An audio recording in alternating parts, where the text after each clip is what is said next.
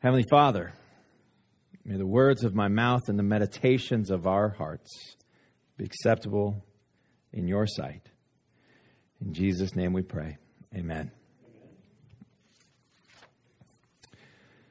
A reading from Matthew chapter 5, beginning in verse 27. I won't have to tell as many jokes today to keep your attention. You have heard that it was said, Do not commit adultery. But I tell you that anyone who looks at a woman lustfully has already committed adultery with her in his heart. If your right eye causes you to sin, gouge it out and throw it away. It is better for you to lose one part of your body than for your whole body to be thrown into hell. And if your right hand causes you to sin, cut it off and throw it away. It is better for you to lose one part of your body than for your whole body to go into hell. And this ends the cheery reading of God's holy word. Told you I wouldn't have to tell many jokes to keep your attention today.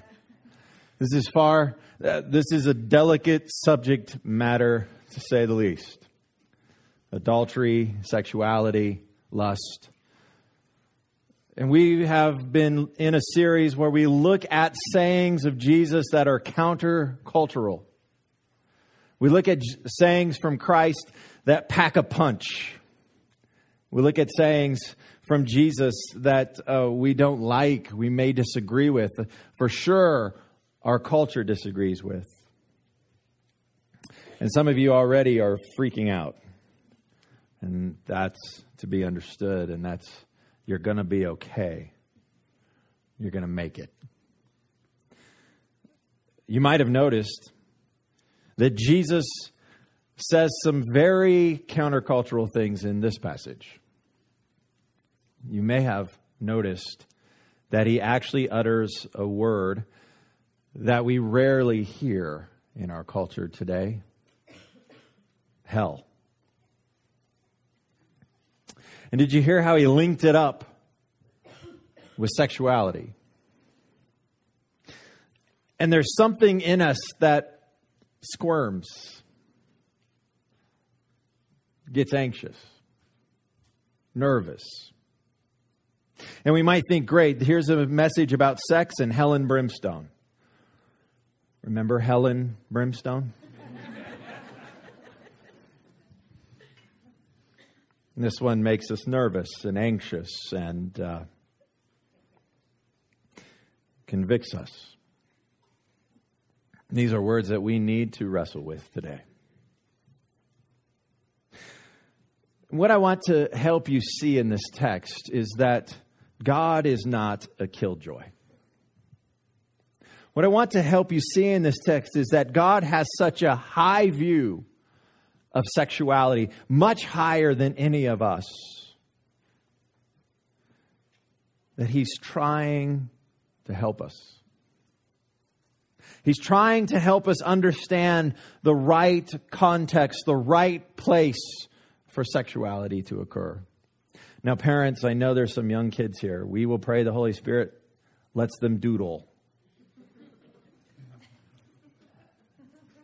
and they'll be fine. Did you hear how Jesus began? You have heard that it was said. He begins by talking and reframing one of the Ten Commandments do not commit adultery. He begins there because uh, that is one of the Ten Commandments, and there's always discussion about how on earth do you apply these commandments? What does it mean, do not lie? Like always? Never? I can't ever bear false witness against my neighbor? What if? What if the Nazis come knocking on my door and I'm hiding Jews? What if there are situations that it seems that to deceive uh, would be beneficial and helpful to protect innocent life or innocent people? And honestly, the Bible makes exceptions. Makes exceptions in all sorts of ways. With the rule about thou shalt not kill, the Bible says that if somebody breaks in and they struggle against you, and in that struggle you kill them, you are not guilty. There was places to flee. There was Old Testament cities that you could run to. And you could flee there if you had killed somebody in that kind of a situation, and you would have been found innocent. Rahab was a prostitute and she was in the city of Jericho and there were spies who came and they came into her home and she hid them and the authorities from the city of Jericho came to her house and they said, we followed the spies here. They're here, aren't they? And she's like, oh no, they're not here. And she's actually in the genealogy of Jesus. She's actually held up for us as somebody who was a faithful person, but she lied. She deceived. And she was commended for it. The midwives in, in, Egypt, who, you know, they made up that story. Well, the Hebrew women are so strong that by the time we get there, the kid's already been born. Because Pharaoh said, kill the Hebrew baby boys during delivery.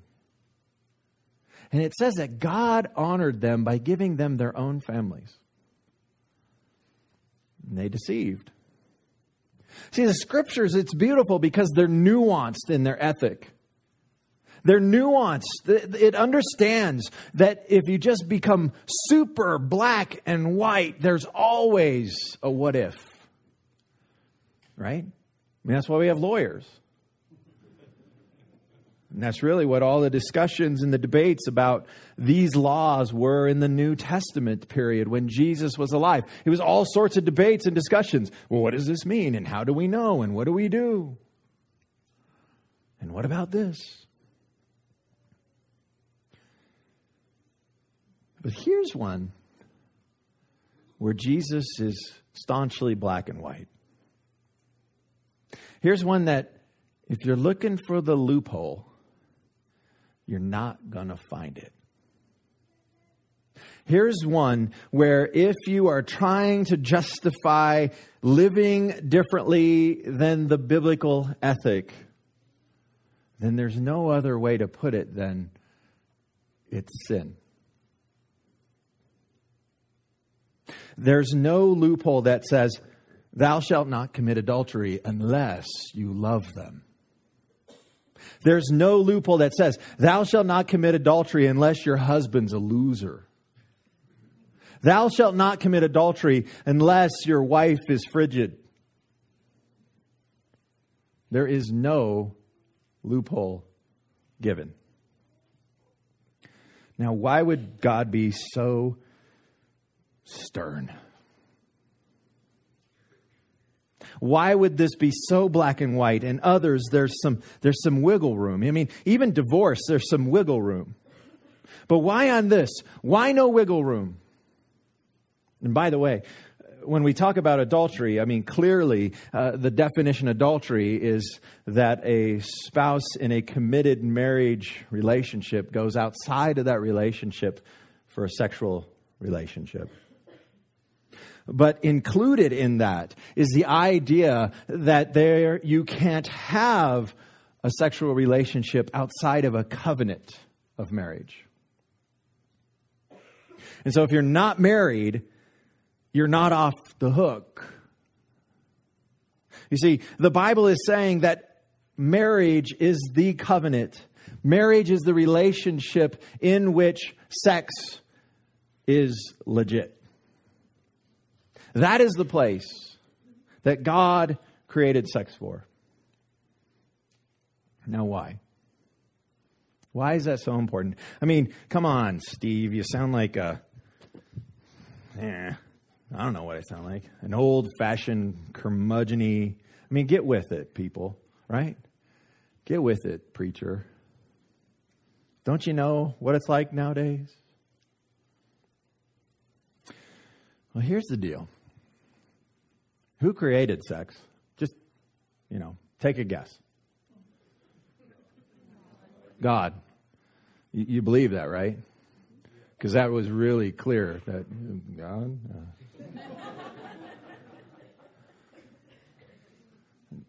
who created sex? I mean, he could have made this work out in a whole different way, right? Right? I mean, he could have had like any other system. But this is the one he chose. And when he created it, do you remember what he said every single time after he created something in Genesis chapter 1? It is good. He didn't say, Oh my, what was I thinking? he said, It is good. When I was in Hebrew class, we read parts of the Bible that made us blush.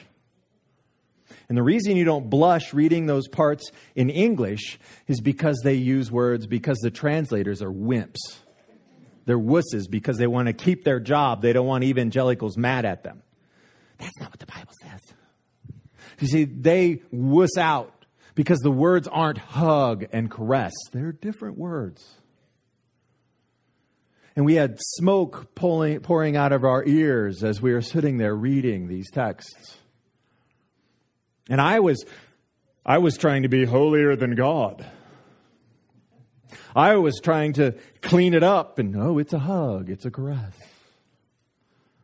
Because I was ashamed with what God had the nerve to put in the Bible. You see, it was his idea. He invented it, he created, and he said, It is good. In fact, when he created Adam, I mean, when you look at Genesis chapter 2 and he creates Adam, and that's the account. It's the same story as what we get in Genesis 1. It's just told a little differently. And at that point, he puts Adam to sleep and he yanks a rib out the guy and he takes the rib and he builds a woman out of the rib. And then he wakes up Adam and wakes up Eve and says, Hi there, kids. And Adam's first response is, Isha, which is Hebrew for woman, okay? And he liked what he saw. He liked what he saw. And one thing led to another. And God was not surprised. God was not blushing. God's a big boy. Now, he created some parameters around it. And it makes sense he would create these parameters. I have a car I don't like. And my car doesn't like me. I guess it's a mutual relationship. and when I get in my car, it starts and then it starts to do other things. And I have friends who are mechanics, and I ask them, What is the deal with my car? And they're like, You know what? You have a, a head gasket that is leaking and needs to be replaced. You're burning the antifreeze. Oh, that's what that noxious fumes are in my car that's causing me to pass out as I take my children to school. That's why I have to keep adding water to the radiator. That's why this is happening. Now, if I were to turn to the mechanic and say, you know, that may be true about you and your car, but that's not true of me and my car. You're just projecting some ancient notions about cars on me and my car. The mechanic would say, Well, good luck with that dummy, eh, fool, moron. They'd have all sorts of, they'd have a fun chit chat around the water cooler, wouldn't they? Man, that guy's an idiot. Came in, asked for my opinion, gave it to him, offered to fix it. No, it's not what's wrong. It's not true of me and my car. Now, why could that be diagnosed. Why would that be true about me and my car? It's because it has a designer. And the engine has a design. And when that design is broken, it needs to be fixed, it needs to be repaired. When the design goes south, everybody knows, oh, this is what needs to be done. In fact, there were a couple guys on NPR that could diagnose your car problems with you describing it to them. Now, I don't know if they were always right. How could they do that over the radio? Because they understood that the car was designed to function a certain way. And sexuality is the same thing in that it has a designer. And it has a function, it has a purpose, it has a reason for being designed. Now, throughout church history, priests who were celibate have wrestled with what the design was meant to be. Guess what celibate priests say about it? They say what you'd think a celibate priest would say about it. Well, people who aren't that spiritual and that holy are the ones who have sex. And they should abstain as much as possible unless they want to make a baby. And clearly, celibate priests should be in charge of the church, right? And the Protestants came along and they're like, eh, there might be something wrong with some of these teachings. And if anything, there's some corrections that need to be made. God said, what? It's good. It's a gift. And it's not just for making babies. Some of you parents are going to have some interesting discussions when you go home. you see, God understood that it would bring us great pleasure. But he also understood that it was dangerous, that it was something that was meant to strengthen a relationship between one man and one woman. And that when we go outside of that relationship, that covenant, then we wear down its strength to bring together one man and one woman. You see, when you are in that moment, you are telling your spouse, I belong to you. You are saying that all that is mine is yours. Paul says that the two become one flesh, that they actually create like this new person. In fact, our culture has started kind of mocking this, right? with uh, celebrities who pair up and then they create like a hybrid of their name, you know.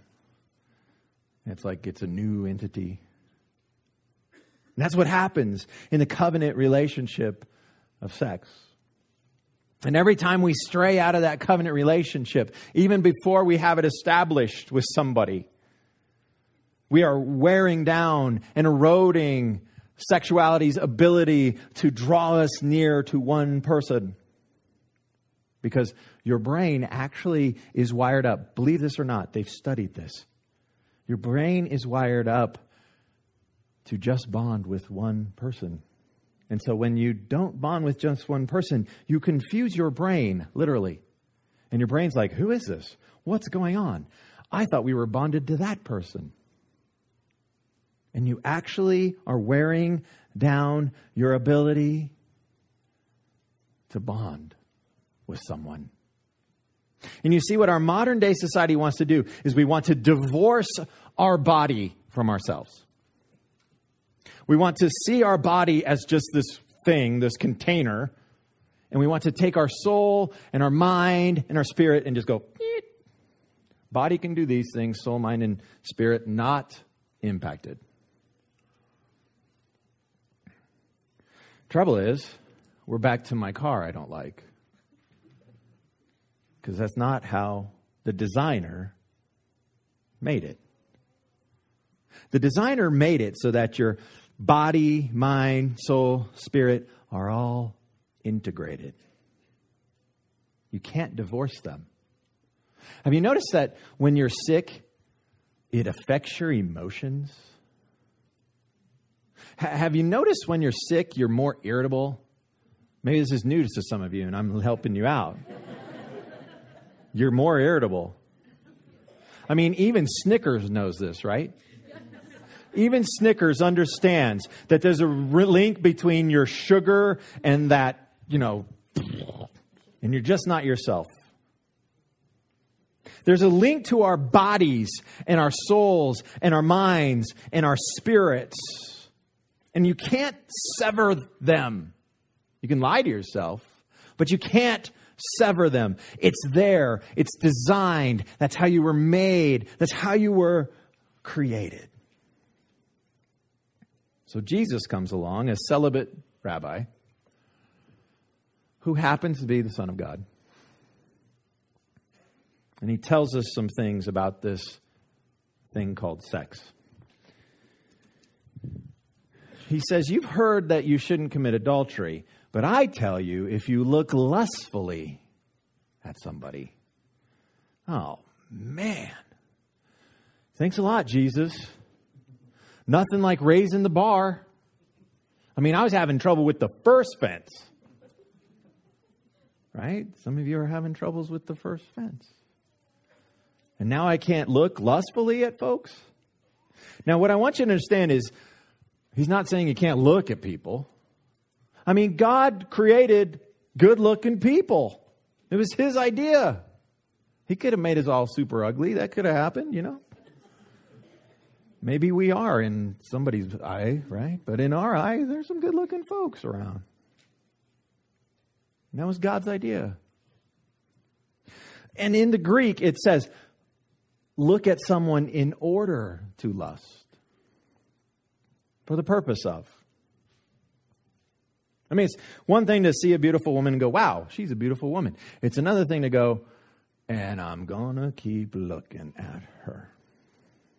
I'm going to lust after her. That's the purpose of looking in that context. And we all know when we cross that line. It's not like Jesus has to explain it here. Did you notice how quickly he moved on? It's not like, so let me help you understand when you've crossed that line. He's like, you know. You know when you've crossed that line. You know when you've looked at somebody in order to lust. Jesus says, when you have done that, you have already committed adultery. He backs up the wagon clear back to there. When you look at him lustfully, you've already committed adultery in your heart. Wow. What a standard. then he says really confusing, crazy, goofy things like gouge your eyeballs out and cut your hand off. Because it's better to go through life disfigured, all right, like a peg leg piratey guy, than to be tossed into hell. Trouble is, blind people can lust especially one who had his sight at one point. Cut your hand off, you can still use the other one.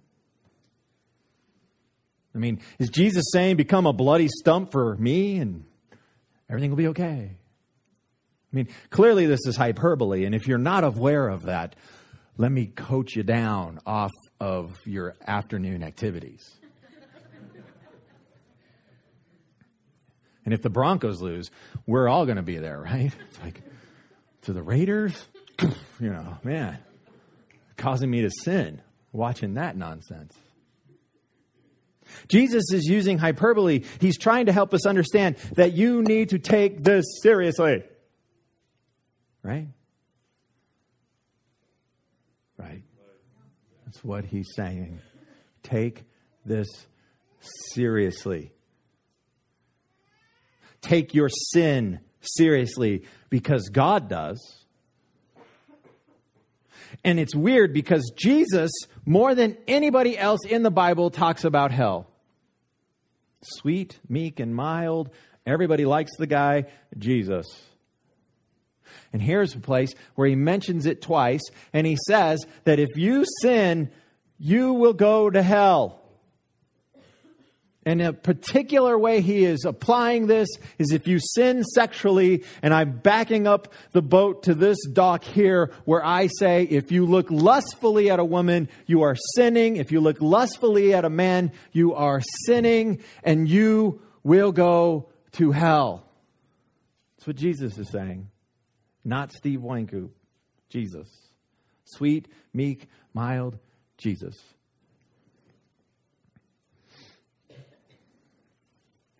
What do we do with this?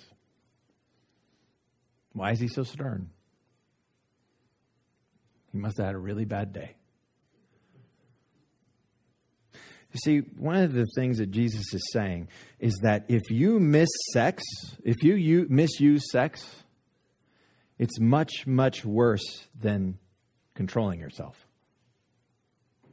Let me say that again. If you misuse sex, it is much, much, much worse than controlling yourself. I mean, that's clearly what he's saying. It's better for you to be maimed. It's better for you to cut off some of those relationships. It's better for you to be seen weird by some of your friends because you are taking this part of your life seriously. It is better for you to control yourself than to misuse sex. That's what he's saying here. I mean, as hard as it is to control yourself, it's much harder not to. Did you catch that? Did you hear that? The consequences are greater to not control yourself in this area than controlling yourself in this area. Some of you, all of you, you know what I'm saying. You know this. Some of you are in relationships right now and you can't talk to your spouse about it. Some of you have relationships in your past that you want to forget and you want them to be gone and they haunt you to this day and you think, why didn't I control myself? Because I loved them. I don't anymore, but I did then. Actually, I didn't love them. I just wanted to have sex. And I chose not to control myself.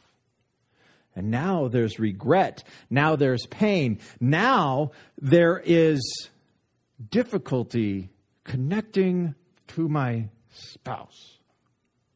Now there's difficulty in trusting myself to somebody. Now there is difficulty because I didn't practice purity, which paves the way to intimacy. And I struggle with intimacy. I struggle to grow close to somebody. I struggle. I fear. I worry. I wonder. Some of you are living this. It's much, much worse to misuse sex than to control yourself. Some of you are living this not because of a choice you made, but because a choice of a predator, a choice of an abuser, somebody who violated you when you were a child. You are living this because somebody couldn't control themselves. One out of four women are sexually molested. And that's just the ones we know. It's probably much higher. And the vast majority of those women are molested by a loved one.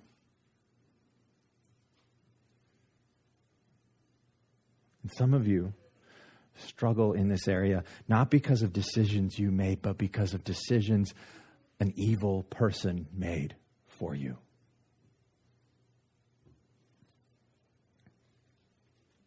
Two thousand years ago, a backwoods, backwards, bad ethics. I mean, according to us, because we're all modern, we're sophisticated, we know how it, it's supposed to go down. Some backwoods guy who claimed to be God walked around and said, Hey, this could hurt you.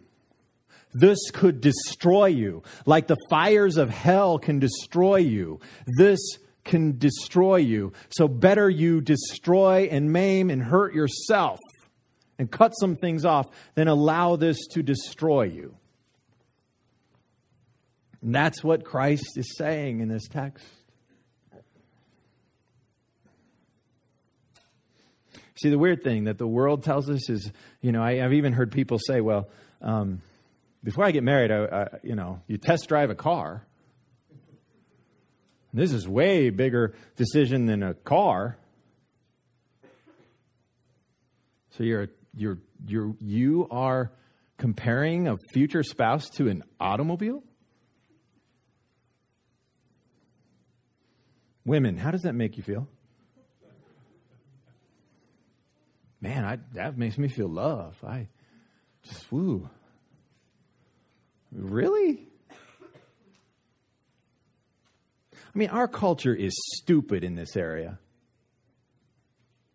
Our culture is idiotic in this area. Our culture is perverse in this area. And by the way, it's going to get more so. The culture this was spoken into and written into, the Romans with good reputations, very good reputations, senators, the leading ruling class of Rome, they all had children on the side.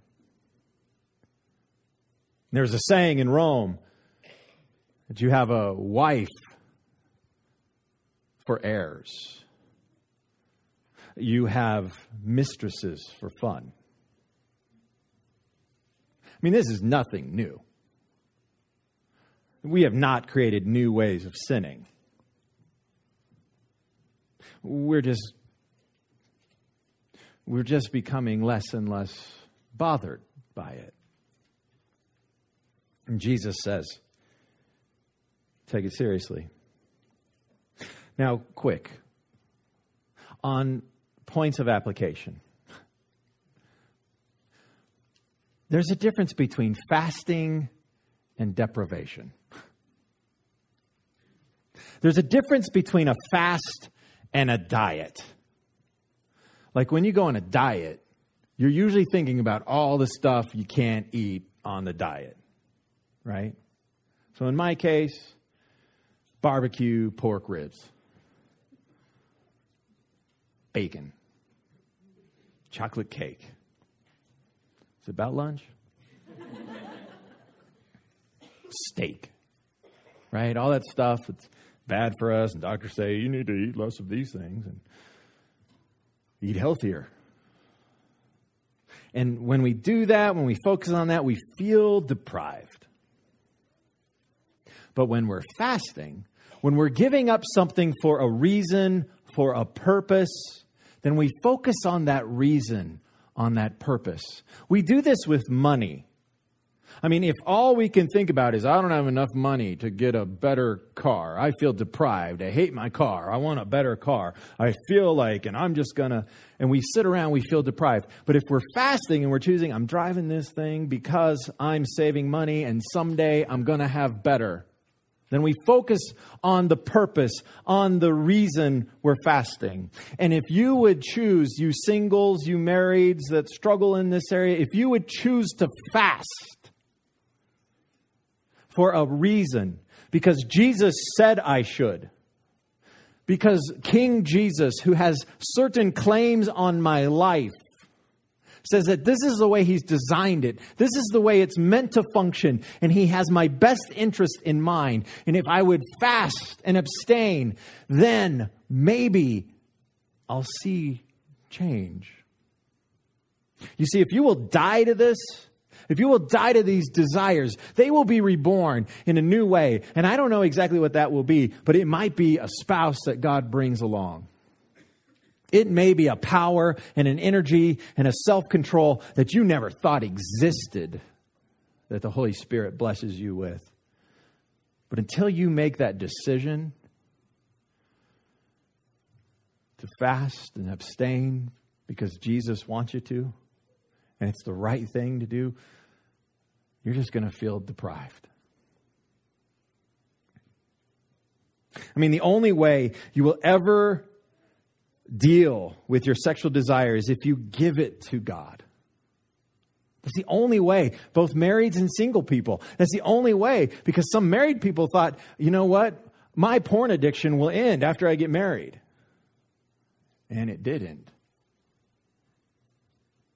And the only way you will ever deal with your sexual desires is if you give it to God. I mean, a few weeks ago, Jesus said, Pick up your cross, die to yourself, deny yourself. This is an area that none of us do this well.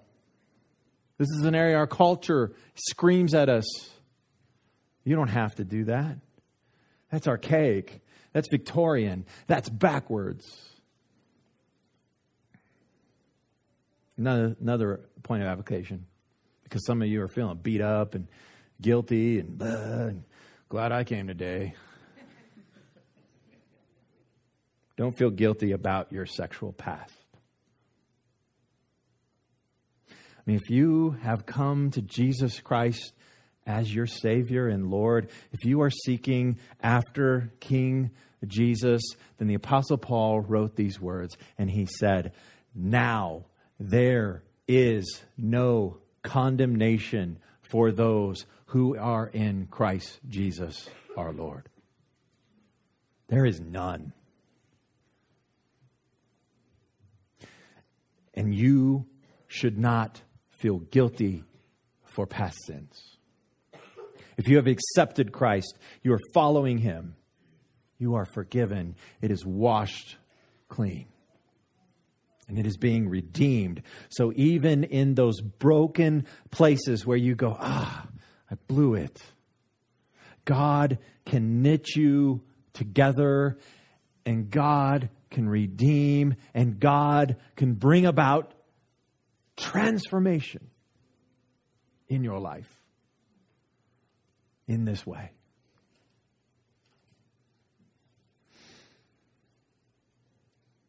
Refuse to look at your sin except through the cross. When you think of those things, think of the cross. Do not feel guilt. So, to wrap it up, control yourselves. Do not feel guilty when you fail. Take it seriously. Know that God created sex, has a purpose for it. He wants you to experience it in its purposed way. Let us pray. Heavenly Father, I ask that you would speak to each of us that Holy Spirit, we would make space for you to talk to us. Because I know there are many different responses that there could be to these words from Jesus.